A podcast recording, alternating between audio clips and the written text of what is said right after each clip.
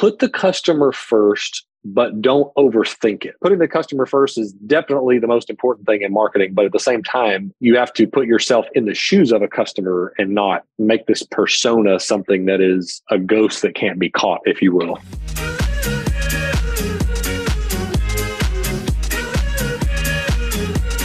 Jobs in ad tech. If you're looking for a new role in the industry, there's only one place to go. Free job listing for all recruiters and talent acquisition managers until September. Go to jobs in ad tech dot com today. Jobs in ad tech.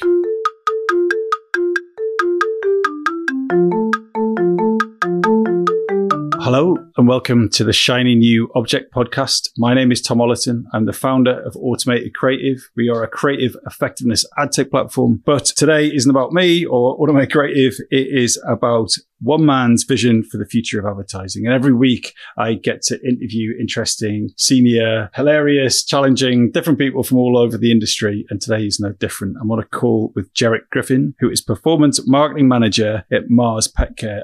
And I have to be on my very, very best behavior today because Jeric is actually a relatively new client. So we'll see how that goes. But, uh, but Jeric, for anyone who doesn't know you and what you do, could you give the audience a bit of background? Yeah. So um, performance marketing at Mars uh, Petcare U S, um, a lot of lower funnel uh, advertising tactics. Um, I specifically am on the work on the D two C team um, there, but Uh, inevitably, my S E O background always gets me into doing that as well. So um, performance marketing and really all of its uh, tactics, if you will. So with that mixed background in, in performance and S E O, what has been the best investment of your time, energy and money in your career? I mean, besides my own like education to be able to do multiple of those things, like really my time, energy and money going into good people, Uh, whether that be hires or partners or whatever the case may be, finding the right team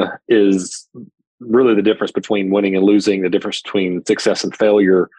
I have a lot of horsepower as an individual, um, and that obviously can take a person great lengths, but it does have a limit if you don't have the right people around you. So investing time, energy, and money, very importantly, into the right people around you, above you, however you want to describe that, is definitely the what what's gotten me where I am today. So I heard an interesting podcast today. I think it's the, was it the V? I can't remember. Very good. I'll share the notes. But what he was talking about is that people who interview well, they, they're good at that, right? They interview well. That, that's not necessarily anything to do with the job, right? So what are your techniques for understanding whether someone's really going to be a powerful addition to your team or not? So I use lots of hypotheticals. Um, you could even, I guess you could call it role play. Um, it's a really good question because I have hired close to four hundred people in my career. So obviously I've interviewed, you know, lots more uh, for, for those different roles. And over the years have like really refined the word or questions that I ask in those interviews, specifically to your point. And so the role playing is a huge part of that. And this, it gives my wife hives that I do this, but honestly, really the most telling question that I ask in an interview, and I save it for the very last question, is what type of animal would you be and why? And you would be blown away by the answers that I get to that. And in a lot of cases that can really make or break an interview, especially if I'm like really on the fence about the person.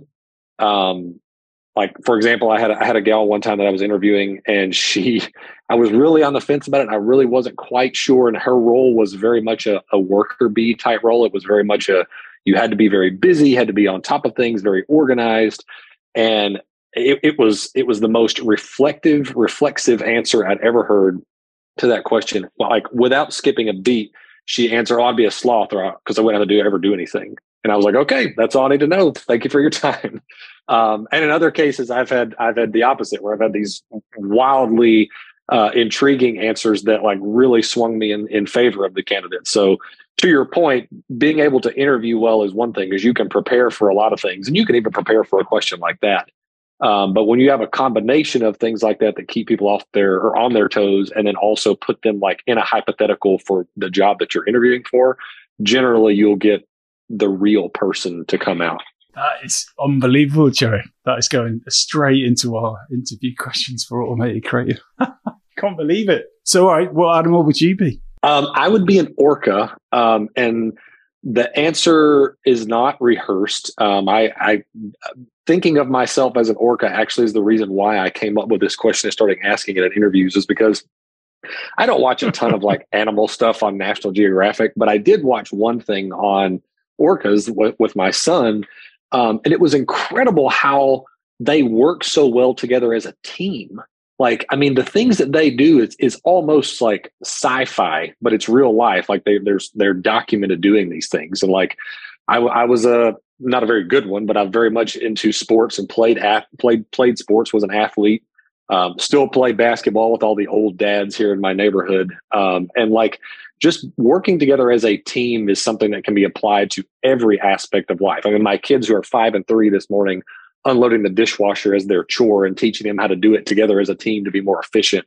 I mean, it can be applied to anything in life, and orcas work more well together as a team than any other animal. And so that would, that would definitely be my pick. I'm learning far more about you, Jeric, than I thought. I'm sure, I'm sure you did. And like I said, if my wife listens to this, she'll be, she'll just, the hair on her neck will be raised, but uh, th- th- those are, those are the real facts, man. So from interviewing advice to marketing advice, what is your top marketing tip that you find yourself using or sharing most often? So I tell people to put the customer first, but don't overthink it, because anybody that's been to a marketing class like Marketing one oh one is going to say, well, of course you put the customer first, but they tend to overthink that in, in terms like a, a specific example would be personas. Like we, we come up with these marketing personas and like, this is the person we want to market to. And all of those things are great. Like personas have their place in a marketing strategy. But I was on a call last week um, with a group, and their the personas was eighty percent of their strategy. And I was like, guys, like, have you, have you looked at where you're going to send them? Like for the ads, where they're going to be coming to on the website, the landing page, the S E O, like none of that stuff was optimized at all. But they were so proud of this persona that they came up with. And I was like, well, you found who you want to advertise to or market to, but when you get those, when you get your message in front of those people, like it's not going to resonate because it's not their message. And so again, I think putting the customer first is definitely the most important thing in marketing, but at the same time, you have to put yourself in the shoes of a customer and not make, make this persona something that is a ghost that can't be caught, if you will. So my pet peeve with the idea of putting the customer at the, cent- the center is that if you put the customer at the center, you they, you wouldn't advertise to them at all. The last thing they need is a, an interruption from an advert, right? Exactly. Yeah, and and that's what you just said is the is the reason why there are like one percent of every ad ever created is worth anything, um, because most of the time they are this intrusive thing that is annoying. It's cliche. Um, generally the volume is too loud on it intentionally, like all those things turn off the consumer. So like, as you said, if you're the consumer, you don't want that. So why on earth would you put that out there to potential customers of your product or service?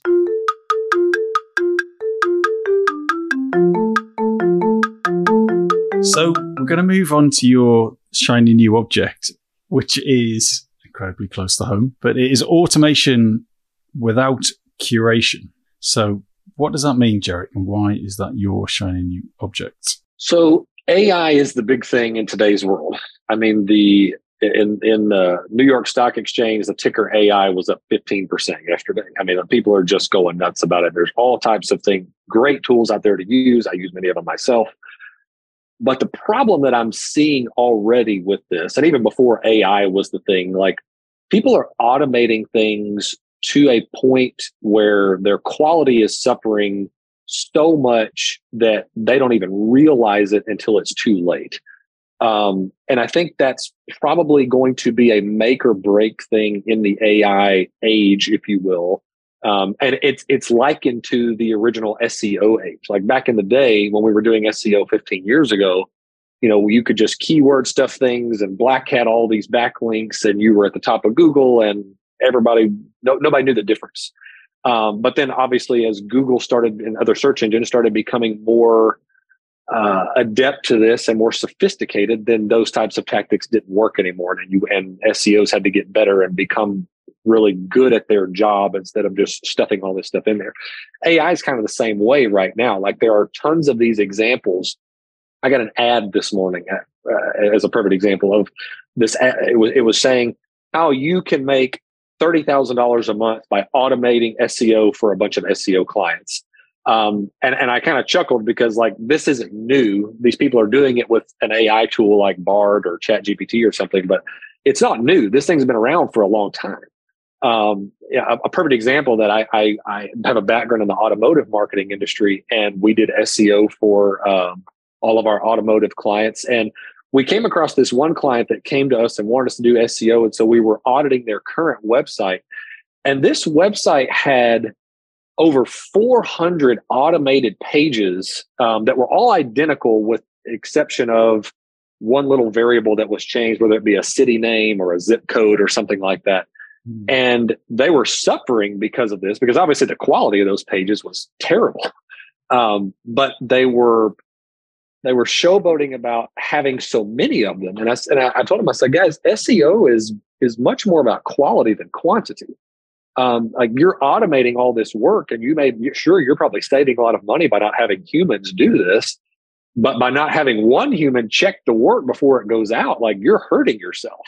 Um, that that client in, inevitably became one of our clients, um, and we and by making them a new website that was actually optimized for modern S E O, we grew their organic search traffic by over thirty percent in the first month. Now, S E O is generally a long-term game, not a short-term game. I don't want anybody to listen to this and go, oh, gosh, well, I can do S E O in thirty days. But that's how bad this automated S E O tactic was on their old website, to where it was it was a lot of low-hanging fruit for us to make it that much better, that much faster. So, I mean, there's tons of examples that we that we can walk through with this. But, like, the automation without somebody going and curating or vetting what is being automated, the output of that work after the fact, is already becoming a problem in the A I age. And it's going to build little companies overnight. It's going to make people a lot of money overnight, but it will crash and burn really in a fiery way, just like S E O did at the end of the Black Hat era. So you, you said you got many examples. I'd love to hear more. Yeah, sure. So, you know, I work in pet care Uh, at Mars, and you know, there's all kinds of companies that come to us and say, "Hey, we want to do your, you know, creative, we want to do your S E O, we want to do your H R, whatever it may be." And one of the things that we get most often is people coming and saying, "Hey, here's this creative that we have. We, we shot these videos or these pictures of these pet owners with their pets, um, dogs and cats is primarily our our bread and butter." Um, and they say, "Look at this amazing quality." So I look at the, I look at, it, I say, yes, I can clearly see this was shot with a four K camera. Like, it could not be more crystal clear. You know, what great lighting, what great color, the tone, all that great stuff. But that Dalmatian in this video is clearly not the pet of that actor who is sitting there with it, trying to give it a treat, because that dog is very timidly walking up to that actor with its nose stretched all the way out to grab that treat and then get away from that person. And so my response is always, I'm selling these treats and foods and supplements and dietary products to pet owners of dogs and cats who they have a, a, a pet who is like a child to them, a, a fur baby, as a lot of them call it. And if they see this incredibly high-produced video or image of a dog or cat that clearly does not belong to the person in the image, like, that's not going to resonate with them. It goes back to our conversation earlier about putting yourself in the customer's shoes. Like, if I'm a pet owner, I want to see somebody with a pet that really is theirs, and it's clear that it's theirs because it loves them and is comfortable around them. And those are the types of things, because these companies will say, we can spit you out thousands of these pictures and videos, and it's only going to cost, you know, a fraction of what you're doing now. And I'll say, that's great, but they're all worthless. Like, I, I can't use these in any type of marketing, uh, you know, whether it's advertising or or organic stuff on the website or whatever it may be. I can't, I can't use that. And a lot of them really, especially if we get on, on a live call, like, or, you know, a, a screen share or something, like, it, it really befuddles them when I say that. And that is kind of the bigger problem, not because they can't help me in my business, but because I'm telling them, like, your business is going to die if you don't figure this out and start producing better quality content instead of just crap tons of quantity of it.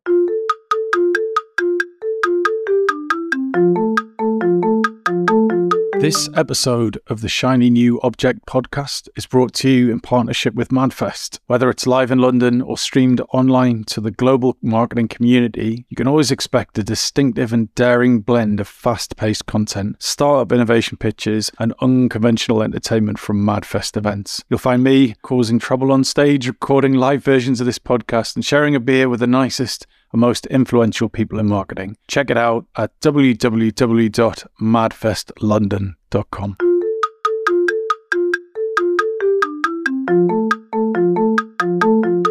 Where have you seen it fall down in terms of copy? Well, copy, I think, is one of the biggest things right now because there are tons of people using ChatGPT and Bard and all these other tools to write all their copy for them. And I think those tools are excellent at prompts and at giving you outlines for copy. But writing the copy itself, like I, I was an editor in a past life, and I led a team of editors for a content network um, called Rant Media Network, which was that's that's been at least a decade ago. And at that time, our whole thing was editing for quality, which everybody should be. Of course, that was way before, you know, your A I tools. But today, people are basically trying to replace their copywriters, their human copywriters, with ChatGPT or Bard or something like that entirely. And that's where they're missing the boat. I actually had uh, a, a, a personal consulting client come to me recently and said, hey, I'm going to I'm going to lay off my entire writing staff because we can use ChatGPT and it's going to save me, you know, X hundreds of thousands of dollars a year. And I said, well, that's great. But I said, you need to be ready to, to build a, a new company about this time next year. And he looked at me like I was crazy. And I said, this stuff that you're spitting out with ChatGPT and Bard, I was like, it's, it's evident to any human being with a brain that it was written by a robot. I was like, there's no tone of voice to it. There's no, there's no connection. Like if I'm reading through this, like I, I'm, I'm completely tuning out. It's like it's like that boring book where you've read the same paragraph seven times because you keep re- reading it. At the end of it, you can't remember what you just read because it was so boring or poorly written. And again, that's not to say that like ChatGPT and A I and Bard and tools like that don't have their place. They absolutely do. But it's it's our whole topic of automation without curation. You can't just say, okay, ChatGPT, spit me out an article, and then you copy and paste it, and you go and you publish it as a blog post, and then you go, well, gracious, why did my ranking on my website just suffer so terribly in, in my Google rankings? Well, it's because you didn't curate it. it ChatGPT maybe it included something in there that was wildly inaccurate or or just factually incorrect. Um, not to mention the things that we just talked about, about the copy being very robotic. And I, again, that doesn't mean you shouldn't use those things. You should ask ChatGPT to write that, and then you should go back and massage it and make sure it's factually correct, number one. Um, make sure it's it's accurate to the topic that you're talking about, but then also making sure that you massage it so that it it does sound like a human read it. Because these these tools that are not humans are great things for us to use as just what they are, tools. But we have to remember we are marketing to people, and people don't connect with tools. They connect with other people. So if it's obvious that something has been written by a robot and not been curated by a human, then it's just not going to work. So my shorthand for this is people confuse automation with optimization. Right. Automation is the punch in some input and then the output appears, right? Right. Whereas optimization is doing the optimal thing. And the optimal thing is what you're, you're talking about, right? Is you get the machine to do the grunt work or the, the most part or get the ball rolling. But actually it needs the human with their soft understanding of the task at hand in order to make it optimal. And that's totally our approach at A C. You know, we often get compared to something like a D C O, which is very much just like an automation thing where you just spew out lots of ads. But the secret to what we do is having that human intelligent strategic bit all the way through it. And that's where we get super nerdy. We get super excited about it. Is it's optimal when you've got a human and machine. It's automated when you've just got the machine. Yeah, absolutely. Well, and, and that's one of the reasons why uh, I'm a client of yours now is because, you know, when our when we were talking through that, it was like, okay, well, you guys have the automation with the curation, or to your point, the optimization. Um, and and I think you said the perfect words there in that using these A I tools to automate the grunt work is exactly what needs to happen. Like, for example, there's this manual report that's been being done by my department for going on two years now, and we've yet to find the perfect way to automate that. And I was talking with um, a consultant recently about automating with A I, and they were saying, oh yeah, we can automate this, we can automate that. And I, and I said, okay, great. And so he showed me a prototype, and I was like, well, th- this prototype is great, but the you've taken out all of the elements of the report that made it useful.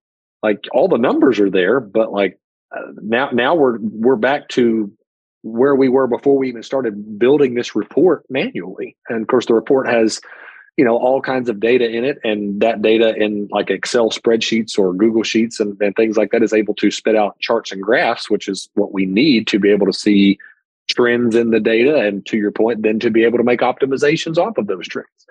And the whole point that this guy missed when he was trying to, you know, build us this dashboard was automating everything to a point to where it was so robotic that it wasn't useful for a human anymore. And so to your point, whether it's optimizing something like a report like that to do grunt work, or like what you guys do at Automated Creative is taking things that we're doing manually in like an ad opt- ops perspective and going, okay, which ad is performing the best? Let me go and look at the data, and then let me go and look and see what's different about it. Like, your technology is able to do that part for us. And so again, that piece is optimization on top of automation, which you have to have both of those to be successful, but there's still a human at the end of it that's going to just overlook it and make sure that nothing has gone haywire. Um, and that doesn't mean that something like a ChatGPT won't be able to write an article in really, you know, elegant human nature and tone of voice someday, but they just can't do that yet, which is why, to your point, we have to optimize what we're doing in addition to automate it. Because if you do, if you do one or the other, you're not going to succeed. You got to have both. I heard relatively recently that the equivalent number of synapses that ChatGPT has is somewhere between a, a hedgehog and a squirrel. I think squirrel might be where four is, and the hedgehog is where three is. And I, that was just a beautiful data visualization, really, for me. It's like, how much of your marketing do you really want to put in the hands of a hedgehog? You know, it's, it's, hey, my. Uh, in in fairness to hedgehogs, Sonic the Hedgehog was popular twenty years ago, and my five-year-old son is, is obsessed with him today. So maybe they maybe they were on something.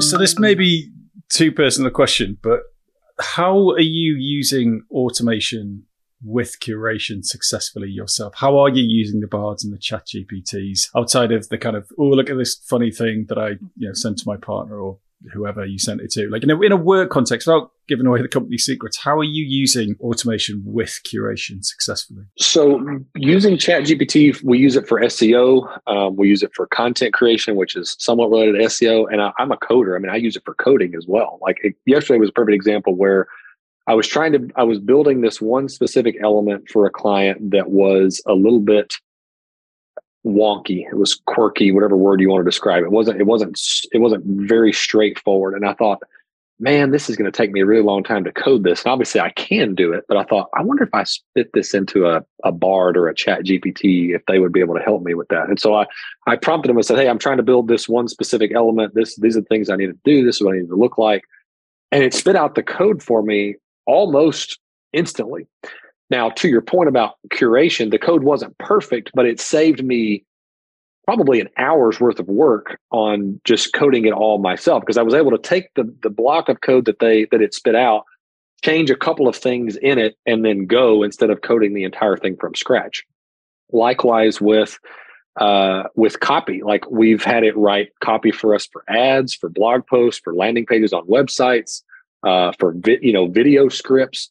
And when we spit those things out, I always will take that, give it to our lead copywriter, and then she will curate it and say, hey, these prompts are no good, or I'm going to re rephrase these, or I'm going to take the script, the, the the basis of the script is great, but I'm going to revise these different elements of it, make it more humanized, more tone, whatever the tone of voice needs to be, whatever the, if it needs to be friendly or serious or whatever the case may be.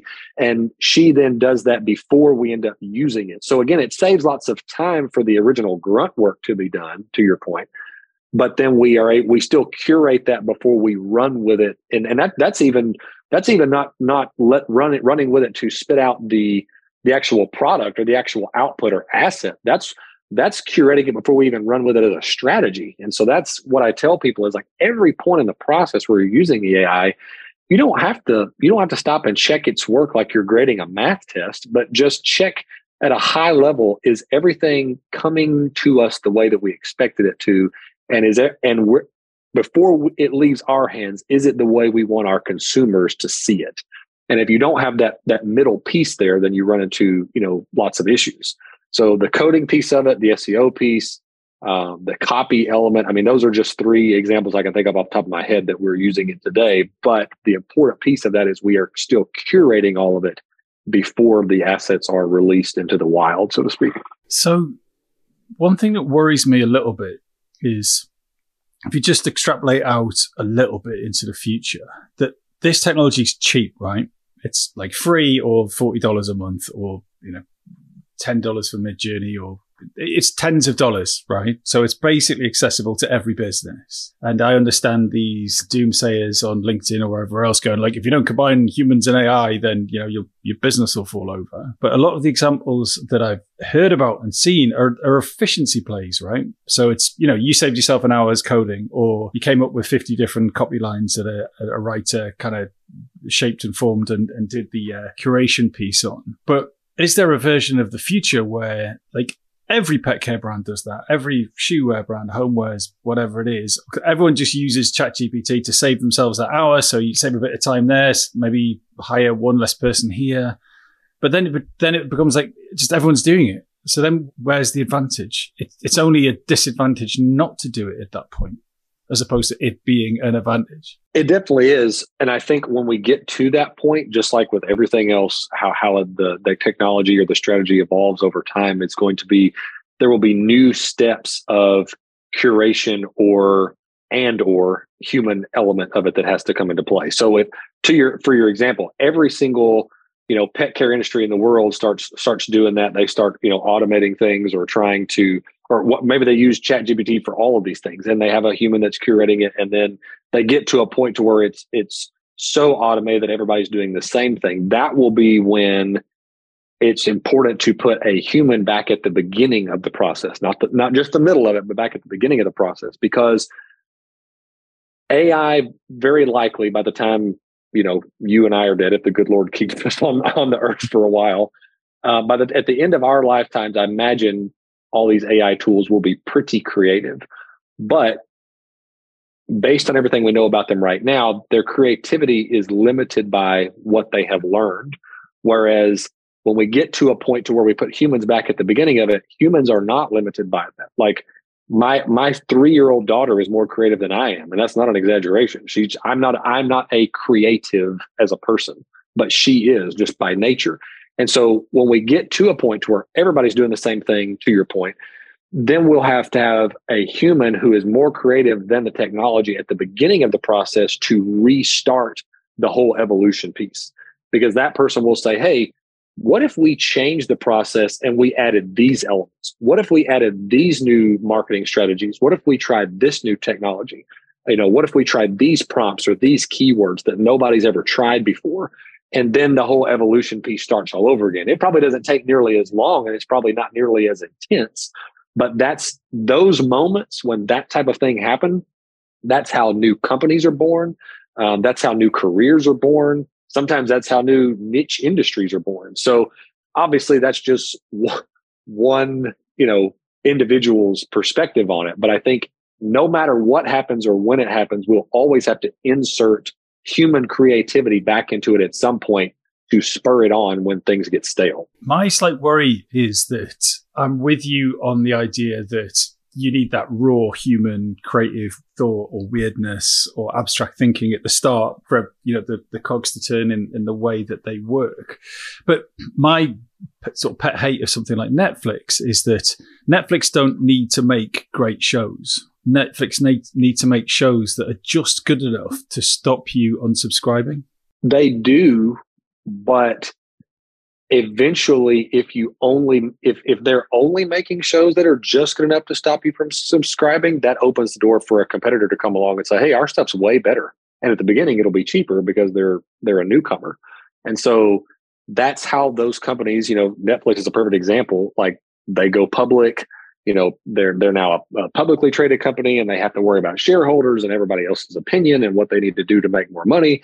And they start cutting corners. To your point, they start automating things or making the shows, you know, just good enough to keep you from unsubscribing, which means that the shows are not great quality. And that it, complacency always opens the door for new competition and innovation. And I think that it probably will take a long time to get there. And so a company like a Netflix in this hypothetical scenario will make truckloads of money in the interim, but there will always be an end to that if they stop innovating, no matter what uh, vertical they're in or industry they're in or what product or service they're offering. Jeric, uh, I love that. Complacency opens the door for new competition. That's a lovely way to finish the podcast. And thank you for being our guest. If someone wants to get in touch with you about any of this stuff, where's the best place to do that? And what makes a killer outreach message to you? LinkedIn's the best place to get in touch with me. Um, all of my social links are on my personal website, jeric griffin dot com. Um, and I would say a, a great outreach, I would I would tell anybody who's doing any type of outreach to ask whoever you're reaching out to, whether it's me or whoever, ask them about a pain point rather than giving me your copied and pasted sales pitch. So now, now, granted, some of those sales pitches are pretty creative these days, but they still are easily lost in the clutter because they are what they are. Instead, shoot me a note that says, how could I make your life easier when it comes to your email marketing or your fill in the blank, whatever it is? From me individually, you're much more likely to get a response. That's awesome advice. Thank you, Jeric. I will see you all next week for our next guest. But in the meantime, thank you so much for your time. Yeah, thank you, man.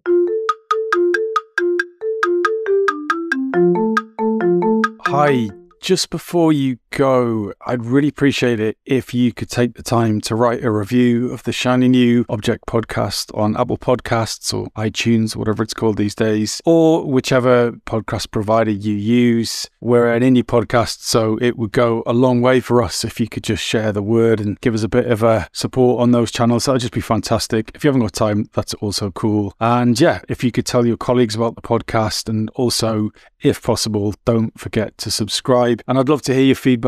Uh, if you'd like to speak on the podcast or be a guest, or you think I'm asking the wrong questions, anything, I'd be super interested to hear what you think. So please email me at tom at automated creative dot net. That's T O M at, uh, I'm not going to bother spelling it. Anyway, you'll work it out. Thanks so much.